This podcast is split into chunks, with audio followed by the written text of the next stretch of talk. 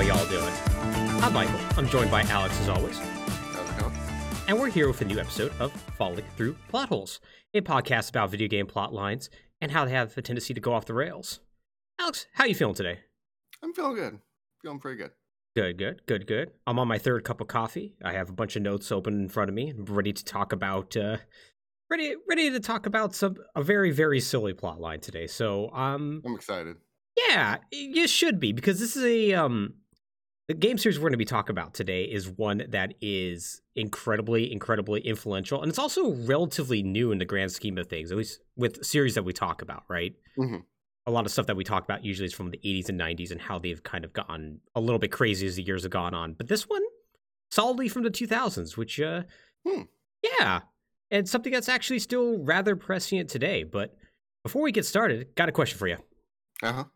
how do you feel about guns Uh, that's a loaded question. Ah, Ah, ah. yeah. uh. I I guess we kind of have to. This this is one of those episodes that I got done writing it, and then literally two mass shootings happened. Mm, So not good. yeah. So I would not be surprised if your answer to this was not particularly favorable, but Yeah. Uh, cool in theory. yeah, very cool in theory, but um, yeah, that's kind of where I stand on it too. I'm from Texas, so Ah. and I come from a military family, uh, and also a very conservative family. I, I myself am not, but Mhm. uh, that does not mean that I am not a, for instance, a gun owner myself, albeit one who does believe in strict gun control laws. Uh, but needless to say, I like cool guns. I like I like putting cool things on cool guns. Yep. No, Eh. I, I get it. And uh, when playing like a first-person shooter, Alex, do you prefer your weapons to be like kind of like future guns or like like weird and wacky or like something that's like realistic, tactically appropriate, if you will? I generally turn tend to lean towards weird, futuristic. Yeah, yeah, yeah. More of um, yeah, more like the Destiny guns sort of situation or like Unreal Tournament. Yeah. Yeah, no, I think that's I think that's legit. I, I kind of go back and forth on that. Mm. Um, like I definitely appreciate some of the cool guns in Destiny, for instance, but uh, Mhm. I, I won't lie. Like whenever I play like Fallout, like Fallout Three or Four or whatnot, and I can mod it. I always get like the giant gun packs. So it's like, yeah, here's this Ah. incredibly realistic M14 with appropriate sounds, and it, and it's like it's the dumbest thing. You don't you don't need like a hundred different guns in that game, but it's like, hey man, look at this. It's this really esoteric version of the Mosin Nagant. That's cool, right? it, it definitely like depends on the aesthetic. I think. absolutely, absolutely. Like the modern military is definitely a valid aesthetic for a game. Indeed, indeed. And speaking of that, Alex, I, I think it's safe Mhm. to say as Americans, we have a fascination with the military and gun culture just in general. I would say that's fair to say. Yeah. Yeah. And I, I want to mention that I don't think is that like necessarily every American thinks the military and guns are a-okay and can do no wrong. Right. But I think it isn't inaccurate to say that for a good couple of decades, the average American didn't really bat an eye to the increasing presence of guns and militarization in our media. hmm Now, Yeah. eh, this is obviously not a new thing to point out. People have pointed, No. right? Not at all. But people have pointed out that certain things like Michael Bay's Transformers movie franchise leans very hard into portraying a cool and realistic military and militaristic culture, even if it's a movie about space alien robots that transform into cars. Is that what those movies are about? Supposedly, I don't know. Hmm. It's it's either that or racist robots. I'm not really sure. yeah. Y- This kind of goes back and forth. Eh, Yeah, you know. And it's only until recently though that we've like a larger segment of the population has been like, huh, it's kind of weird we have military jets do a flyover before a college football game. Little bit, yeah. That's that's kind of a lot. Yeah, like it's that's stuff like that is finally starting to enter like more of like a wider mainstream consciousness of being like, okay, maybe we need to examine why we're uh, so into this. Now, there's Which is not to say anything against fighter jets, by the way. fighter as- jets are as- cool. Yes. As aerodynamic machines, fighter jets rule. mm-hmm. Oh yes, yes. There is a reason why Robotech is my second favorite anime of all time. Yep. yeah, Uh, that's fair. because fighter jets are cool. But there's a, there's quite a few reasons why we seem to have this fascination, why we really didn't pay attention to all this. And I'm going to make this way too simple, but you know, we're just gonna just kind of do this for time and whatnot. Yeah, let's, uh, we'll roll with it. Yeah. So, number one, since the early 20th century, the United States has taken pride in the idea of having a powerful, capable military that, when combined with a mostly successful track record and wars that have a tendency to take place far away from the U.S. proper, uh, Mhm. makes it easy to be enamored with the idea of war and guns and explosions. We've never really been occupied, or at least not since 1812, or you could argue the Civil War. Mhm. Uh, uh, two, this has led to plenty of media that plays up the virtues and heroism of the armed forces, seemingly no matter the conflict. Whether it's the copious amounts of movies about World War II, the Gulf War, or even bizarrely the Vietnam War, Thanks, John Wayne. And that leads us to number three. The government and U.S. military are more than happy to help play this up and provide support so long as media companies play along and portray them in a positive light. Up to not only using military equipment as literal props, but even outright paying them in case of the National Football League, which, uh, Mhm. if you ever wondered why they do weird salute your service stuff and whatnot, the DoD Right. literally paid the NFL. ah, Yeah. And this finally leads us to number four and why we have such a malaise about this. The fact that up until recently, we are embroiled, embroiled in an over 20 year long series of wars that at first were inspired by patriotic fervor, then horror and condemnation, followed by apathy and acceptance of war as an everyday fact of life in the most banal sort of way, made sure that these ideas never quite left our head. Once again, gross oversimplification of a literally a 20 year mindset right. that has pervaded American society and has affected every aspect of it. Right. But I think it gets the point across. Yeah, as as the Cliff Notes version, that's that's sort of what we're dealing with here. Yes. And there's no video game genre, Alex, that's more affected by this than the first person shooter. And for nearly two decades, let's say from between 1997 to 2017, the first person shooter genre was dominated by an increasing attention on realism, whether mm. that was accurate weapons, tactics, and vehicles, but even all the way down to correct military dress and lingo. It didn't really matter the era the game took place, utmost attention was going to be paid to every detail, lest you lose out to another series that took an even greater care. Uh, that is, unless you're like the Operation Flashpoint and Arma people, in which case you took it too far and are crazy. yeah. I, I secretly love Arma. Those, those, they're, they're the nicest weirdos. They're they're pretty benign. We'll go with that. Yeah, we'll go with that.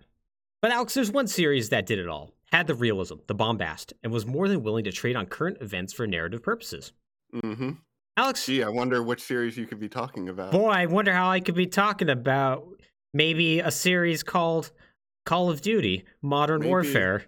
Maybe. Alex, how uh, how do you feel about uh, good old Call of Duty? Uh, ooh, boy, that is a complicated question. Ain't it though? Um, so I played the first Call of Duty and was very impressed by what was admittedly a lot of scripted set pieces, yes. sort of scripted set pieces with a scale and intensity that no one had done before, particularly in a World War II shooter. hmm Yeah. And I thought, at least for the first few levels, when they really amped it up of each campaign, uh, it was very effective. Mhm. Um, the expansion pack to that game, Allied Front Forces, Allied Front, I can't remember. Mhm. Uh, I thought that was also very good. It did a lot of interesting things. Um, Call of Duty 2 was pretty good. Uh, it doesn't really stand out in my mind. Hmm. Um, and so the the first two Call of Duties were this interesting sort of animal where Infinity Ward, who was developing them, Yes. went really hard into like the intensity and just chaos of war Oh yeah. and sort of trying to portray that as best they could. And I think they accomplished that really well. Oh, um, absolutely, absolutely. Also, one of their sell- selling points was that there were a lot of allied soldiers around you. So rather than just being one man against the entire Nazi army, a la Medal of Honor, you sort of felt like you were in an active battlefield. You were kind of a nothing person in many ways, Yeah. like just an average infantryman that also somehow killed fifty Nazis at once. But Yeah. Um So I thought they did that well. The problem all World War II shooters sort of fall into is it's really hard to make a narrative that's interesting or compelling Mhm. around a single soldier in World War II. Yeah. Um, so then they made Modern Warfare, and man, Call of Duty 4 Modern Warfare was awesome. Yes, it is. That game is so good and so cool. Mm-hmm. Mm-hmm. Yeah. It's Call of Duty 4 is the first game I played in the Call of Duty series. And Yeah. I only played it because my video card burned out and I had to get a replacement. Mm, And they sent me a replacement and it just came with a free copy and went, eh, right now, let's just throw it in here and see what it's like. It's like, oh shit. That's a good deal. Yeah. That's a really good deal. Mm-hmm. Um, yeah, that game is awesome. And um probably has the best narrative of any Call of Duty I've played, which at this point is so Modern Warfare, Modern Warfare 2, the first two Black Ops, and I think that's about it. Hmm. Honestly, after Modern Warfare 2, I sort of fell off, except for like passing curiosity from time to time. Oh, what? Call of Duty Ghost didn't like. Yeah. Didn't grab you? Yeah, not not so much. The the game where the United States of America gets occupied by just all of South America? Yeah. Kind of weird. Thought that was a weird premise. a little uh little self-aggrandizing. Just a little bit. Yeah. Also, are are, are we going to go over Ghost?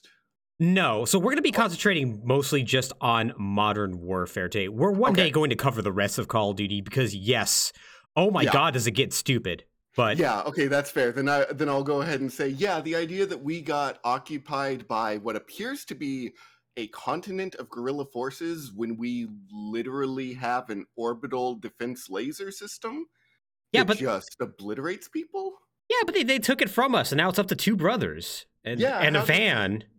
How why did we let them do that? I Uh, feel like we shouldn't have done that. there's a reason why that game has like a 60% on Metacritic, Oh, but Go- Ghost is dumb. Ghost is dumb. But yeah, so you- have like a pretty similar trajectory uh, for Call of Duty, like I do, where it's like Call of Duty 4 is great. Uh, and then you played a few others and you're like, okay, cool. Mhm. And then you just stop thinking about it after that. And you're like, wait, these games are still pop. They're releasing these every year? Oh, okay. yep. Yeah, that's. it's basically the only thing Activision was doing aside from Blizzard.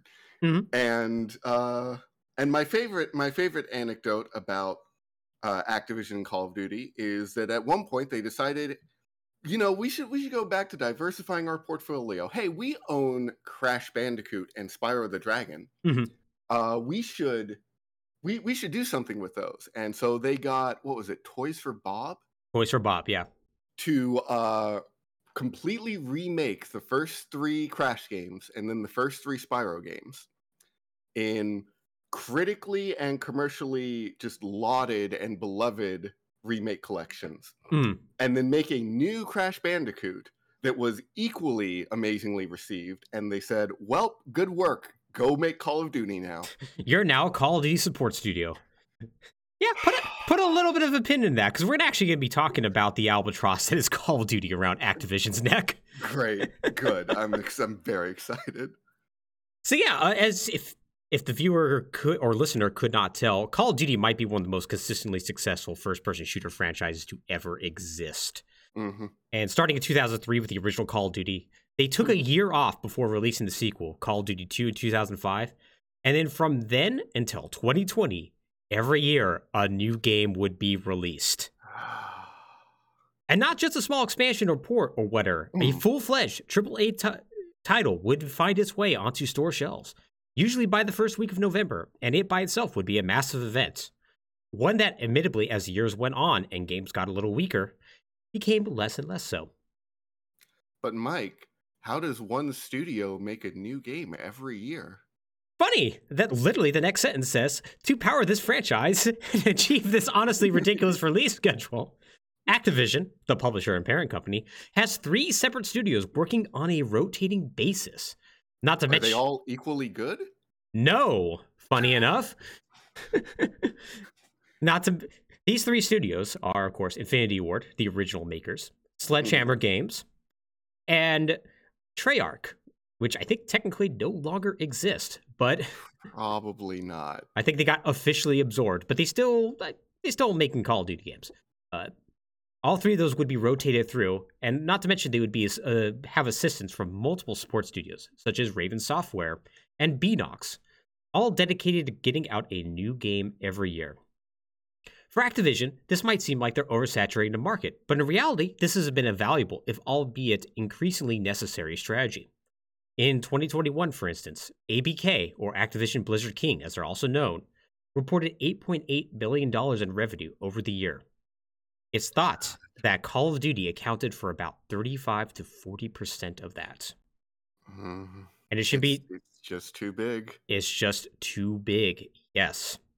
Now, before Call of Duty became this incredible juggernaut, increasingly heavy anchor around Activision's neck, it wasn't a series about modern conflicts pulling from real life examples such as the war in Afghanistan. Rather, it was just like nearly other first person shooter around this time. It was a copy of Medal of Honor and set in World War II. We're not going to get into too much about this time of like shooters on home consoles based on like World War II. Uh, but just to give like a little short Cliff's Notes, uh, partially due to the overwhelming success of 1999's Medal of Honor, but also because World War II was the last war where the USA was unquestionably the good guys, a lot of video game companies wanted to make games based in World War II. Now, the first Call of Duty was certainly influenced by Medal of Honor, in no small, part because many members of Infinity Ward had worked on the series before. But the second game really ended up establishing call, the Call of Duty formula, which is to say there's a lot of very cinematic and chaotic and messy battles that really make it seem like you're just one guy with a gun barely making a difference. On top of that, they had a just an incredible level of detail to the weapons, military lingo, how things were presented in these games that also set it apart from Medal of Honor. A game that also like traded on realism but more Hollywood realism as opposed to Call of Duty's kind of realism realism, if that makes sense. Uh, and it should be noted that while Call of Duty is going to be the ones who are going to really solidify and set the standard that everyone else is going to follow, oddly enough, Medal of Honor is going to try to ape off of Call of Duty's attempt at realism as well later on down the line. Oh yeah, that went super well. Oh, it went great. Uh, Call of Duty's not the first to do that.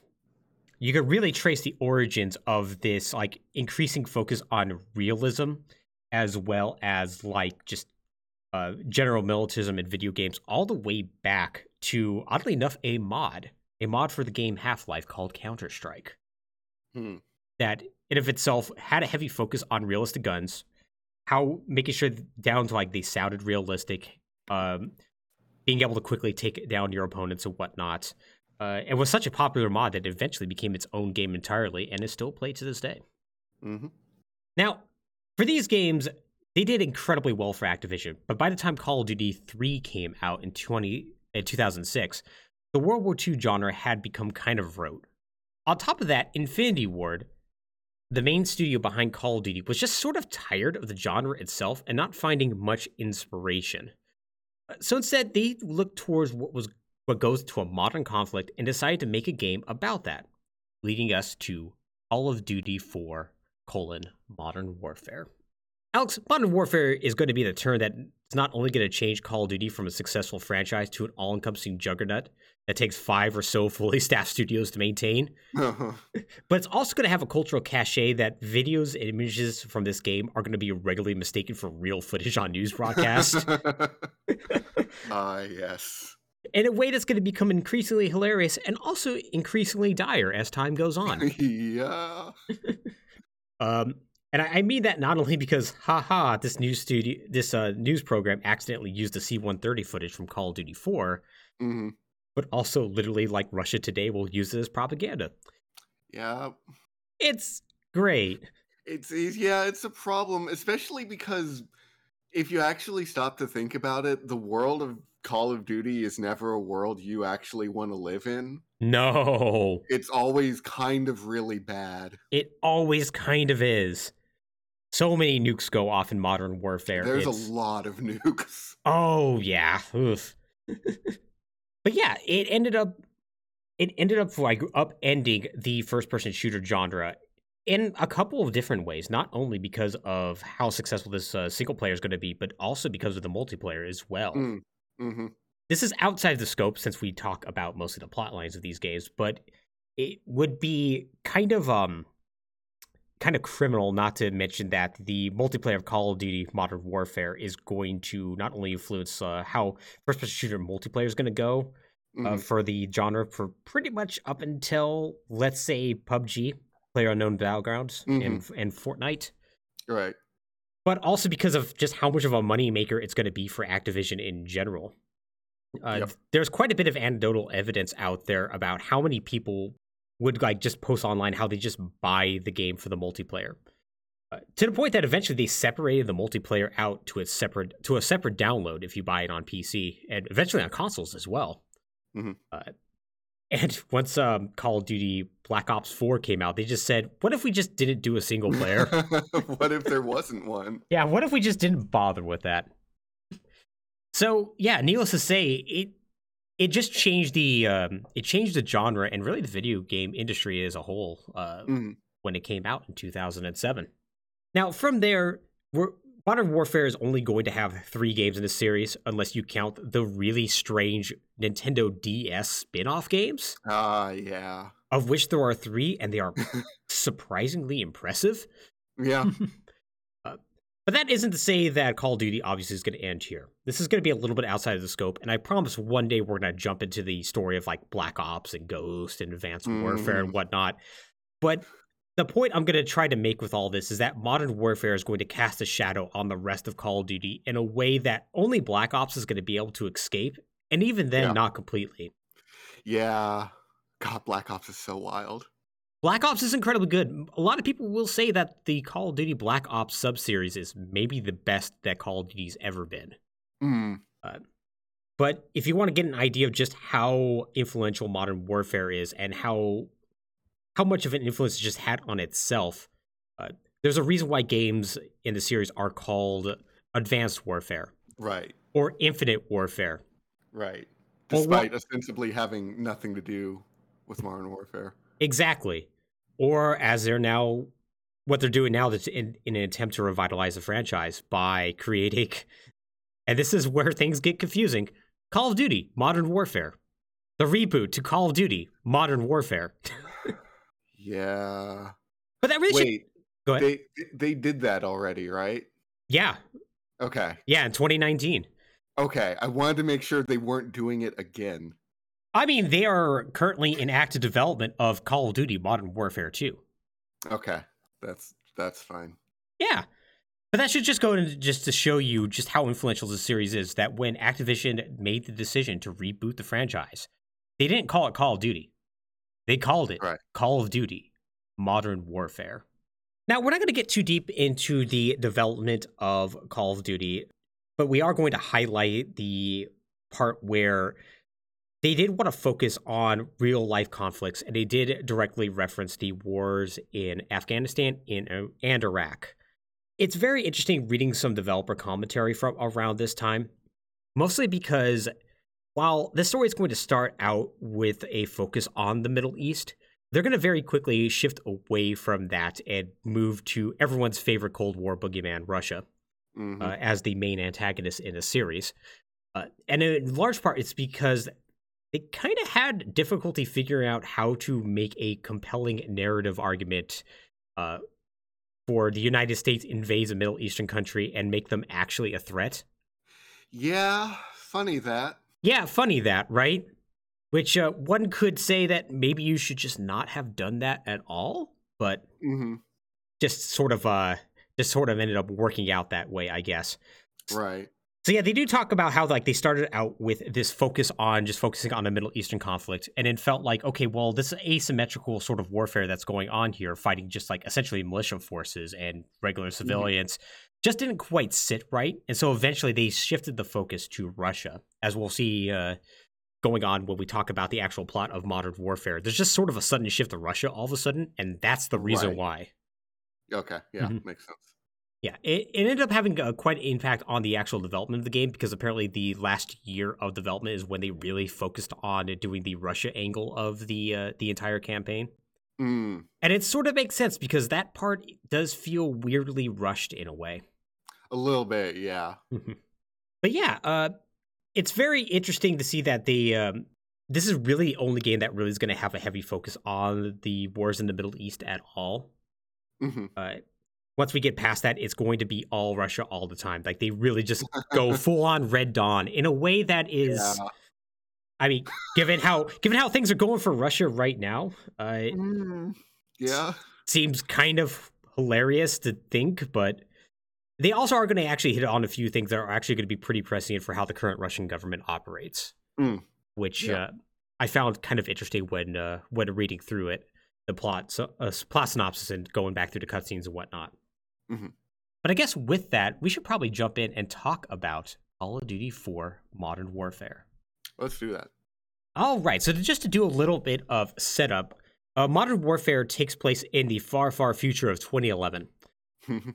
And it's going to have multiple different perspectives. It's still like a level based game, but you essentially play as two different protagonists. Uh, one of them is going to be a British Special Air Serviceman by the name of Soap, specifically John McTavish, but he goes by the na- Mhm. nickname of Soap. Uh, and you're also going to be playing as a U.S. Marine as well. Uh, a, a U.S. Marine by the name of Paul Jackson, Sergeant Paul Jackson to be specific. Now, as the game sets up, sets it up, there is basically trouble in the Middle East as there as there is nominally around this time, and Mhm. they're also also going to mention that Russia is in the midst of a civil war between the government and ultra nationalist. Uh, the ultra nationalist rebels are led by a man by the name of uh, Zakhaev. And his whole deal is that he basically wants to bring back Russia to the glory of the Soviet Union, though not necessarily in a communist sort of way. Like, right. They don't really get into like what exactly his politics are, whether he's like more right wing, more left wing, or whatnot. He just wants to essentially make Russia great again uh, right. in a way that actually kind of mirrors how Russia is acting right now with a lot of their propaganda, Mhm. a lot of what a lot of their media is saying, and the fact that they're bringing out the you know the Soviet flag basically everywhere now. Right. Kind of uh, no, they're not communists, but boy, do do they want to bring back that Soviet Union? so the game starts in 2011 with you playing as good old Soap, and you're and you're at a SAS training facility in the UK where you meet with your entire team, including what is probably the closest thing to a true protagonist the entire Call of Duty series has. Your Mm. captain and leader, good old Captain Price. Ah, Captain Price. Captain Price, specifically Captain John Price, is the leader of Bravo Team. Now, he is a man who looks like he is straight out of the Boer War in the 19th century. Uh, a blonde man with piercing blue eyes. He has basically the greatest mutton chops, that yeah. curl all the way down his jaw and just link up with the rest of his beard that is incredibly bushy. Very, very serious man, very, very gruff. Uh, he is a reoccurring character in the Call of Duty franchise, albeit he's never like the same person. Uh, Right. Just to give you an example, he was in Call of Duty 2, for instance, as when you played as the British, he would be your commander and whatnot. And he looked exactly the same.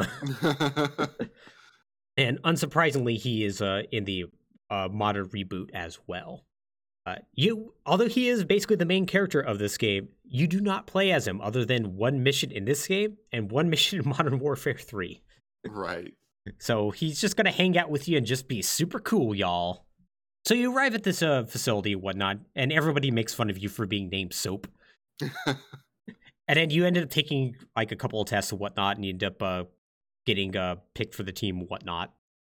And then immediately you're just thrown into your first mission because it turns out that in the Bering Strait, just off of Alaska, there's an Estonian freighter that's carrying some illicit cargo from Russia. And so you fly in on an incredibly cinematic mission where you're like you're just like in a rainy storm or whatnot, with the seas just like crashing into this freighter and whatnot. The door Oh, opens. that's so cool. Yeah, Captain Price is smoking a cigar, and he's just like his face is just lit up with it and whatnot, and they put on their tactical gear and whatnot. Immediately, like fast rope down to the freighter, yell weapons free, and just blast a bunch of Russians. Mm, And it's really cool. it's really cool. Um, also, important to point out once again that you are, as Soap McTavish, you are SAS, yes? Yes, you are SAS. Yeah, so you are not standard military, you are special forces and covert ops. Yeah. Yeah, you are part of probably the most famous special forces group in the world. Yeah. Uh yeah, so you are you are the best of the best. You are hard ass, I will murder anybody to get to accomplish what I need to do for the glory of England Right. level of person. Yes. And like one of the things I think makes Modern Warfare 1 work is it's not like shy about how kind of shady that is. Oh yeah, yeah. You're going to be doing a lot of shady things throughout this game, or at least you're going to be viewing Captain Price doing a lot of shady things. Well, yeah. yeah, they don't shy away from it.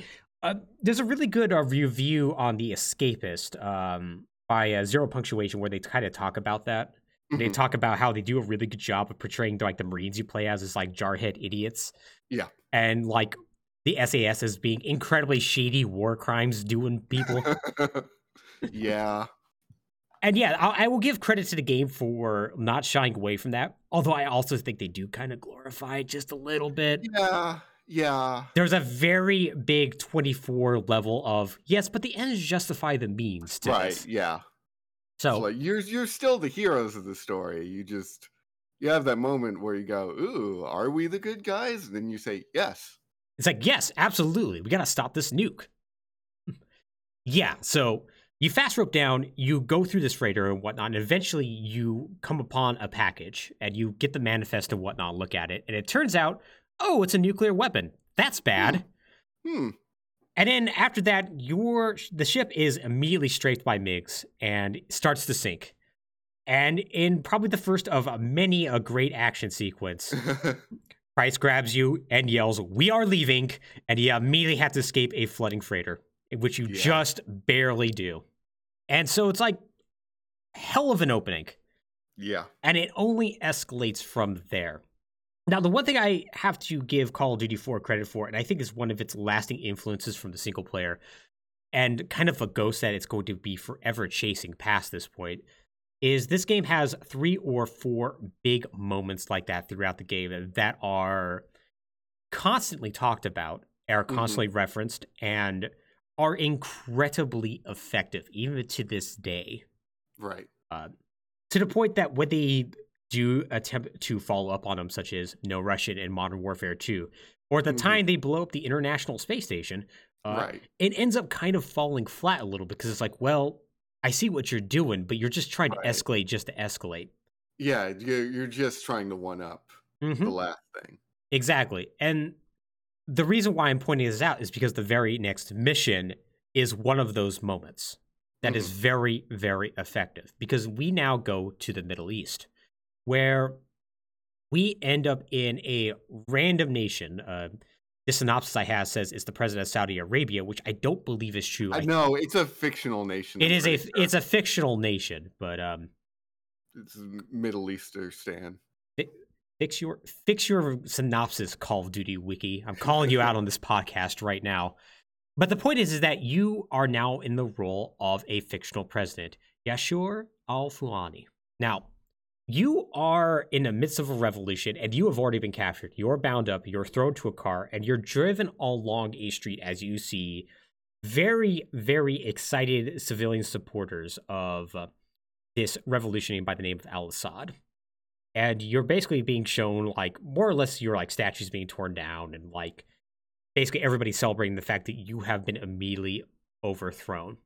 And you like you are able to like move your head around and see everything that's going on and all that but you're not you otherwise are just at the complete mercy of these rebels eventually you are taken into um you're just like a, like an empty arena essentially and you are face to face with al-assad who then immediately points a gun at you and executes you, ending the mission.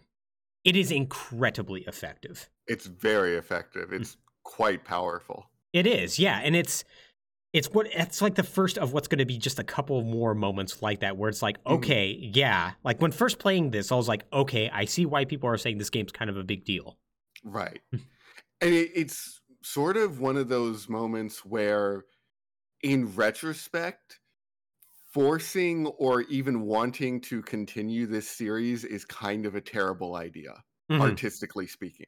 yeah Because it's like it was established on so much inspirational content that it's like just making another one for the sake of making another one and having to force yourself to come up with more of that yeah it's just not going to hit the same. It's not. Yeah, it's the reason why I think um, the big moment from, and I know we're getting ahead of ourselves, the big moment in Right. Call of Duty Modern Warfare 2, the no Russian mission, hmm that's why it never is, it's never landed for me. Right. Because it's like kind of the same thing where it's like, oh no, you're going to get executed. But also, what if you murder some civilians? That's cool, right? Right. Yeah, and and that's like not even getting to just the really dumb stuff they do in Modern Warfare 3. Like they Mm, Oh yeah. they have to keep doubling down and doubling down and it loses effectiveness as it goes on because there's this is a very simple moment and a very simple setup and because it's honestly relatively simple it works but once again getting a little ahead of ourselves Right. so shortly after this we go back to our favorite sas crazies um uh good old soap captain price and i actually did not mention our other team member uh a man by the name of gaz uh Mhm. and you're now in Russia. So it turns out after finding this, you know, shipping manifest and whatnot, you're like, okay, it's clear that the ultra nationalists are shipping out nuclear weapons, but we don't know why. And so it turns out there's a Russian informant that's with the um uh with the ultra nationalist who's really a government spy by the name of Nikolai. And he's like, hey, listen, I got some information. You need to come and get me out of here so I can give it to you. Um or specifically to get out of one of his friends and whatnot, a guy by the name of Kamarov Mhm. uh, who's been captured by the ultranationalists. So you fly in there and you go through this mission or whatnot, and like during the entire time, Nikolai is like, "Yes, just help me, just like do this one thing so I can save my comrades." And like, like Captain Price is like get like more and more short with him. He's like, "Hey, listen, we need to get our guy out. We're not here to fight your war, asshole." hmm Until eventually they like hold him over like a ledge, like, "We will drop you if you don't tell us where he is." And eventually learn he had to like do like a like a like a like a just quick running battle in order to get uh, Nikolai, and you rescue him. Uh, which he then like kind of informs you of like what's kind of going on, which is that oh yeah no the ultra nationalists are working with Al Assad, and they're supplying with uh, weapons and you know tactical experience for reasons unknown. Mm. So we get cut off there. And now we switch to our second main character, Sergeant Paul Jackson of the U.S. Marines. Uh, this game has a kind of a bad thing where it kind of pops between different perspectives, sometimes at random, Yeah. and not necessarily in order either. So try to bear with me on this, but that's just sort of how this game presents it. But it turns out that after Al Assad got executed um, uh, Al Fulani, the United States government got angry, as they normally do. Yep. and looking for the loosest pretext of an invasion of a Middle East country, decides they're going to invade and take out Al Assad. So a big, massive invasion happens. Uh, you basically take off from a bunch of aircraft carriers and uh, Black Hawk helicopters, fast rope down into this Middle Eastern town, and immediately start searching for Al Assad. Uh, your team consists, by the way, of Lieutenant Vasquez, Staff Sergeant Griggs, and of course yourself, as you go through basically blowing up every possible Middle Eastern militiaman you could possibly find in order to get to a like broadcast station where you think Al Assad is in order to capture him. Uh, very very chaotic scenes, and once again, like they do a really good job of like portraying these Marines as just like hoorah jar- jarhead, sort of like we never retreat, American Yeah. flag will never drop and hit the ground, like sort of people and whatnot. Yep. Is is very gung ho bombastic. Very much so. Very much so.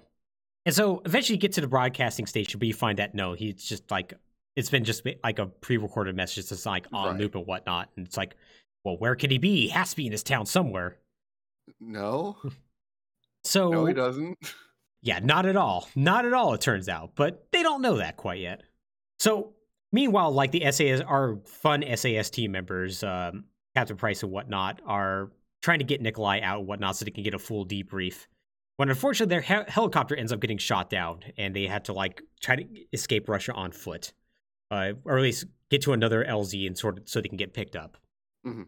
And this is where the other incredibly this I think actually this is probably one of the lesser known moments. I think it's kind of been lost, but it's also probably been the one that gets accidentally picked up by the media all the time because the footage Ah. they use is incredibly realistic. Uh huh. So they need cover fire and whatnot. And so Right. uh, an AC 130 Hercules basically is called in, a military gunship, Mhm. to circle overhead and essentially provide support fire. Now, it's in the middle of the night when this happens, so they're using night vision. And so, if you ever seen any footage of a building being blown up in Iraq, there's at least being a 50 50 chance they accidentally used the footage from Call of Duty Modern Warfare. And I am actually serious about that. Yeah. oh God.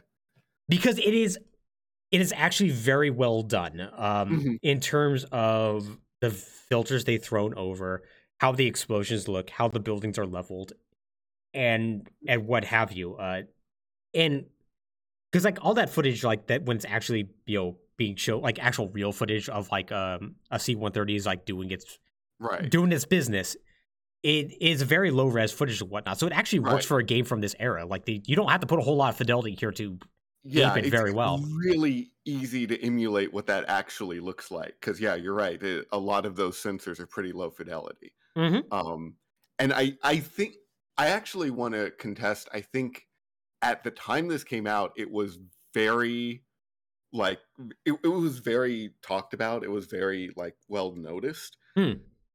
I think the thing about this segment, which is I think very well done, and definitely when I was playing it worked really well, is it is all about presentation Yeah. because the actual gameplay is just a rail shooter, which means that it was simultaneously extremely popular and extremely easy to do, Yeah. which meant that everyone did it after that. hmm And so, like, if the AC 130 segment has been lost to history, it's just because it's drowned under an ocean of them. You know, that's a good point. That's a good point. Like it's it, it was you're you're quite correct that was actually talked about quite a bit at the time. Yeah. My my thought was, yeah, kind of the whole idea of like all the other big scenes in this kind of overshadow it. hmm When this is probably the one that's yeah, it's probably been aped, aped the most because of all that. Right. And also mistaken in the media so much that really Also, it's it's secret it's secretly maybe like the most influential scene from the entire game. but yeah, that is actually a good point. Yeah, and so yeah, you end up like helping out um, the SAS uh, team get out, get Bravo team out and whatnot, and they eventually get to another LZ and fly out. So then we come back to our Marine friends. Once again, they keep bouncing between these two different perspectives so rapidly Yeah. as you continue to search for Al Assad in this random Middle Eastern city. And this is one where um, you end up uh, escorting a uh, M1A2 Abrams t- battle tank uh, the call sign Warpig, which I totally forgot about that. I did too. It's a little on the nose. it's a little on the nose, but it's this is another case of where Call of Duty 4 does a very good job of uh it, it should be noted that they got a lot of assistance from the military as far as how to realistically uh, depict uh, infantrymen supporting a tank in an active uh, an active combat zone Uh-huh. in the sense of like uh not only like the proper wording that they're supposed to do but also the fact that like you know tanks are actually very bad in in cities. Yeah. Yeah. so infantrymen are supposed to go out and flush the enemy out or identify hard points for the tank to hit. Hmm and a lot of this mission is exactly doing that. Tank will go like hey i'm not going to push forward. This is dangerous. You need to go forward and you know basically get me targets and like flush out uh flush, flush out militia which is exactly what you do. Uh, then you call in where exactly you need to hit and then you just keep going from there. And the entire mission is just that hmm and so like eventually like you kind of um uh you get through there you hole up and uh you you get to you actually like pull through the city and eventually just move to the capital city of this random country because you think okay al assad's actually gone there. And so after going there and like rescuing a recon team you vasquez your team leader is informed that al assad actually has a nuclear warhead in the area and you all need to leave now. Uh, And like, oh, okay. So y'all get in helicopters and you start leaving. But unfortunately, your escort members are like shot down. And so, in an act of bravery, you all swing back to go and rescue them. Unfortunately, because of that, uh, it turns out Al Assad is not in the city at all. And he decides to just set off a nuclear weapon, completely destroying that capital city, basically knocking your helicopter down and killing 30,000 uh, US servicemen. Now, what happens after this is probably the most talked about mission in the Mhm. game, uh, and definitely the one that I skip over the most whenever I, I replay this, which admittedly has been a while, but uh-huh. I definitely know I skipped it over the last time I did. So it's a mission where basically you, as Paul Jackson, are walking around in a fallout strewn hellscape of a destroyed capital city. As you see your teammates slowly dying from radiation poisoning, or just straight up dead, as you slowly, slowly get weaker and weaker and eventually succumb to radiation poisoning yourself. It's hard to describe the scene and describe the impact it has, but it is a scene that you see going on. You're like, oh, this is, oh God. Yeah, it's it's very grim. hmm Yeah, it's incredibly, incredibly grim. And once again, it is very effective for what it does. Yeah. And it's also like there's no gameplay to it really. It's just Yeah, very visually impactful. Yeah, it's up there with the Al Fulani mission, the second mission in the game, where it's like Yeah. you don't have any actual gameplay here. This is all observation, and this is just bad things going to happen to you, and there's nothing you could do to it, do Yep. do about it, because that's how war is. Yep. Uh, and yeah, it works. And yeah, with that, all Jackson's dead. You're now done playing as the Marines. hmm So it turns out not all of your Marine squad died. Uh, Griggs ended up escaping, and for one reason or another, is now going to team up with your SAS buddies. right. Yeah. That the Marines just randomly link up with the SAS in near Russia. Yeah, they're just like, yeah, let's just hang on out. Let's just do this because you know, well, Griggs wants just straight up to get revenge, which is Right. why he's doing that. But yeah, it's it is kind of strange that they just do that. But yeah, they debrief Nikolai, and he tells Captain Price that Al Assad is actually at a safe house in Azerbaijan, and so they're like, okay, let's go there and let's uh, let's go and get him. Let's go get to him and murder the hell out of him. hmm So the SAS plus Griggs end up going there, and you know they fight through a bunch of buildings and whatnot, murder a bunch a bunch of Azerbaijani um, uh, soldiers and Russian ultra nationalists, uh, and eventually they kind of uh, get a hold of Al Assad and corner him in his like hut, uh, run in there, knock him down, tie him up and whatnot, and that's when you see, of course, your your fun SAS buddies doing the doing the war mm-hmm. crimes. a Lot of torture. for electro torture. Yep. Time to time to strangle him, time to do all this, but eventually his cell phone goes off. Al Assad's cell phone goes off. And so Gaz hands the cell phone to Price, who answers it and like just hears a man speaking Russian. And as he hears this, he pulls out his M1911 pistol, points it to Al Assad, and just executes him. The screen goes black.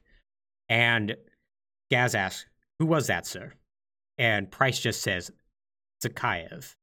So it turns out I'm I'm sorry, I just gotta say that is so fucked up to do, but it's such a great scene. it's a real it's a really It's good so scene. Great. It's a really good scene. It's just a really good character moment of Price going, "Oh, fuck." yeah, because it's clear they do a really good job of establishing that price. Yeah, immediately he hears the voice. You see a look on Mm, his voice. face. He's like, ah, damn it. So okay, I I understand now. I don't need this one anymore. Yeah. I know who's pulling the strings, and I know things have just gone so much messier. hmm So, as you could probably guess, Price and Zakhaev have a lot of history. And you're probably wondering, who is Zakhaev? Well, Imran Zakhaev is the leader of the Russian Ultra Nationalist Party uh, and is the head of the rebels that are currently at war with the Russian government. And so Price is like, all right, sit down, everybody. I got a story to tell you. History time. hmm So it turns out in 1996, uh, he was a lieutenant assigned under the command of another captain by the name of MacMillan. Now, they were given a mission to assassinate Zakhaev uh, in the town of, oh, I always mispronounce this, uh, uh, Pripyat in Ukraine. Now, it turns out that back then, Zakhaev was your just kind of like your run of the mill Russian arms dealer, kind of taking advantage of the fact the Soviet Union fell to Mhm. basically sell more or less anything and everything on the black market. And so he was tasked alongside MacMillan to go un- to basically sneak in to Ukraine and assassinate the hell out of him. This starts what is probably most people call the best mission of the game, all gillied up, where you in ghillie suits, basically giant suits that are like covered in twigs and branches and whatnot, uh, maximum you know camouflage and whatnot, as you slowly, slowly play as Captain Price and sneak through a town, as you make your way to a sniping position in order to take him out. It's a very, very good mission. It actually has a very interesting development history in the sense of um, they couldn't get the AI to work correctly. Hmm. So one of the developers who's working on the mission just secretly inserted a bunch of AI that basically broke how the scripting worked Huh. in order to just make this mission work and just kind of hope that nobody would notice. Fair enough. Yeah, and to be fair, it worked. Yeah. No, it, it is definitely one of the best missions in the game. It is, yeah, totally.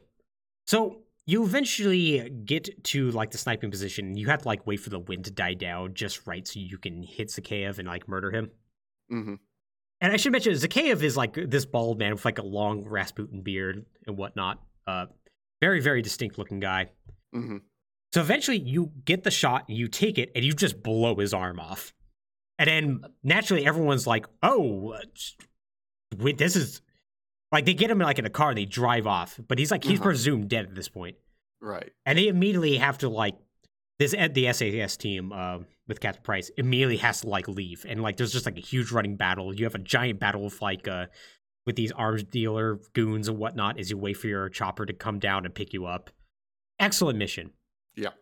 But Price is basically like, yeah, we kind of presumed he was dead, but uh, guess not. Guess he just lost an arm. I'm, I'm sorry. Intelligence didn't follow up on that in the last 15 years. I think they did, and they like determined that he was still alive, but they were like, well, he's pretty much maimed now. He's probably not going to be able to do much. And then, well, Yeah, you know, you take out a guy's arm, that basically renders him useless. yeah, right? yeah, not exactly. Um, not not exactly the best best move by British intelligence. Yeah. So yeah, that of course leads to modern days. K of you know, ends up um, starting the civil war and whatnot, and so now it's like, okay, well, we need to take this guy out. He helped. He helped deliver a nuclear weapon to uh, to extremists. He's probably going to do that again. hmm So let's go murder him. We need to find out where he is. We need to track down his son. So you end up tracking down his son, uh, Victor Zakhaev, and end up having like a running battle uh, to to capture him and whatnot. That uh, unfortunately does not uh, does not end well in the sense of you Mhm. definitely corner him, and then he definitely shoots himself to evade capture, and you're like, ah, damn it. Now this ends up causing some serious issues, mostly because Zakhaev just uh, the elder loses his shit. hmm And he decides to take his forces and take control of an ICBM facility in the Adelaide Mountains. And he's like, I'm just going to launch nukes to the US. Have fun with that. Which is like, okay, I mean, yeah, if you can. Yeah, have fun with that. So, because of that, the SAS has to go in to stop them. And in a joint British American operation, they end up landing in the Adelaide Mountains and fight their way through a heavy pitched battle in order to get there and get to Zakhaev. Now, they eventually like Grig, they had to like rescue their their pal Griggs and whatnot because he goes uh, off course during a halo jump, a high Mhm. altitude, low opening jump. Uh, but eventually they they get in there, they but only to see two nuclear missiles get launched toward the U.S. Uh, I think one towards Los Angeles, the other towards New York. Basically enough that they like go like, oh man, like over 40 million people are going to die if we don't stop this. So they get inside the bunker and whatnot, uh, the missile silo, uh, uh, and eventually uh, get to like the controls and whatnot, and are able to get the like the abort codes and like get them entered. Uh, doing that destroys the missiles in flight, but unfortunately, they now have to escape a bunch of very angry ultranationalists. Mm. Uh, kind of a running theme in this game to like, we did think, oh god, we need to run. Yeah. Yeah, there, there's a lot of okay. The the pe- the people we stopped are mad that we stopped them. Mm-hmm. and they have more guns than we do. Mm-hmm. And so yeah, what happens is that you all end up commandeering a truck and then end up driving away on a highway f- away from a very very angry Hind attack helicopter. Uh, you actually have like infinite amount of like RPG like missile launcher ammo and whatnot, hmm but the Hind is like programmed to always avoid them, which is very annoying. um, and like it looks like you're about to escape, but unfortunately, you end up getting to this bridge that's blown out, and you're like, "Oh, well, that's bad." Your truck gets blown up, and like you as a soap are like on the ground, like really, really groggy. Like Price is like wo- heavily wounded, uh, and you watch as Zakhaev shows up, executes Grid, uh, Griggs. Gaz like tries to get up to fight him and gets shot as well. But then, hey, it's your buddy Nikolai and like the Russian government forces. They show up and start like shooting people and whatnot, and like that distracts uh, Zakhaev just long enough for um, Price to like uh, slide his like pistol over to you, which you then use to immediately execute Zakhaev, killing him. Now, you basically start to pass out just long enough to see um, Price go into cardiac arrest. Nikolai and his troops are like trying to revive him uh, with CPR and whatnot and you just basically fade to black. You then learn that, first off, this all took place over a six day period, by the way. Guess I should throw that one out. yeah, sure. and you find out that basically the government, uh, the US government, has covered everything up. Uh, uh, you learn that, hey, all those uh, nuclear missiles being launched, oh, those were just tests that the Russian government were pulling off. And uh, that ship that sunk off the Bering Strait, oh, well, you know, we've called that off. Don't worry about it. Everything is fine. Everything is fine. That nuke that went off. Ah. Don't don't worry about that. That was that happened. Yeah, don't worry about that. And so it's kind of like a nice and tidy ending that, um, Mhm. as we're going to see in Modern Warfare 2 and Modern Warfare 3, is going to get completely upended Yep. in a way that's going to be kind of silly. A little bit. We gotta make sequels. Let's go. yeah, I, I hope you're happy for Red Dawn 2. No, really, Russia can totally take on the entire world at the same time. It's so stupid. But that's going to be for next time. Alex, how are you feeling? I'm feeling good. Like I said, I really like Modern Warfare. It's Yeah. a really good game. Yeah, it's it's an incredibly incredibly strong start to you know a a trilogy of games that uh, is only going to get sillier and sillier here from after once again they do their best to just double down on the high octane, impactful events and whatnot, hmm uh, and just can't quite you know really really aren't going to stick the landing in a way that I think they really really want to. But Yeah. uh, in in ways that I think are going to really influence the way that they go about like stuff like Black Ops and whatnot. Uh, but that's of course uh, something we'll get into once we actually talk about those games. But yeah, uh, like a lot like a lot of first episodes of multi-part series we do here, we start out with the really good one, Yeah. and then we go, "Oh no, what are you doing?" I mean, you, you gotta have the good one to convince it to be a franchise. hmm If the first one is bad, you're just gonna bail on that. but but then you gotta then you gotta continue, and that's where you have problems. Yeah, that's a good point. I mean, there's a reason why, despite Call of Duty Ghosts having definite sequel hooks, uh, they did not. Have sequels. Uh, but yeah. Alex, do you have any final thoughts for us today? Modern Warfare was also the first time that I learned how javelin shoulder mounted rockets work, and those are cool and Oh, frighteningly cool. Oh yes, yes. Um, Saint Javelin, yes. Um, yeah, that's one of those things where like you see how they work in Call of Duty 4, and you're like, that does, that's not how a missile should fly, right?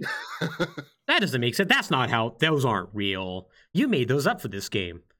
And then you see how the war in Ukraine's going on, and uh huh. How- You're like, oh damn. oh yeah, no, it turns out javelins are uh, scary, scary things. Yep. Yeah, and that's kind of like a really amazing thing about this game. Like, and I, I Mhm. mean amazing in all senses of the word. Not only like amazing, like oh that's cool, but amazing also like oh that's scary with how just like hooked into like military technology and military industrial complex that they were with like, this. Oh man, we have gotten very advanced in killing each other and blowing each other up. Yeah, and this game is more than willing to show that off and show how cool they are. And like advocate like, oh yeah, no, maybe weapon systems are cool. Maybe Yeah. UAVs are awesome. Maybe uh how like how you basically street sweep with a with a Abrams tank is. Uh how javelins are really really rad. Uh, aren't optics cool? Shouldn't everything have optics? Optics are kind of cool though. Optics are kind of cool. It's actually really funny when they like eventually go back to uh, World War II. Uh, Oh yeah. and then but they go like, but the guns there aren't as cool. What if everything had red dot sights? It's, Yeah, sure. That makes sense. and it's like, oh, you idiots! Well, I think the worst one is not even Call of Duty. It was Battlefield One, where they're like, "We're going to do World War One," and it's like, and everything's an automatic weapon. Aren't all the weapons in World War One really boring and hard to use? And they're Mhm. like, "Yeah, but nah." It's like they're like, listen, the Thompson machine gun technically existed in World War One. That means we can make it have an effective range of 300 meters. Yeah, it's fine. It's fine, right? Oh god, I forgot all about that. Uh, yeah, so join us next week, everybody, as we uh we talk about how the Russian government totally is super competent, y'all, even after a civil war wrecks their country, as they somehow Yeah, take totally. as they somehow take on the entire world, and we see the ramifications of what happens in Call of Duty 4: Modern Warfare, and take a look at their sequels: Modern Call of Duty: Modern Warfare 2, and Call of Duty: Modern Warfare 3. But that's going to do it for us today. If you like episodes like this, you should check out more at ftp.podbean.com or search for Falling Through Plot Holes on your podcast service of choice. Remember to make leave us a review and whatnot. It's very helpful. Definitely like to hear feedback from everybody. But until uh, next time, take care, everybody.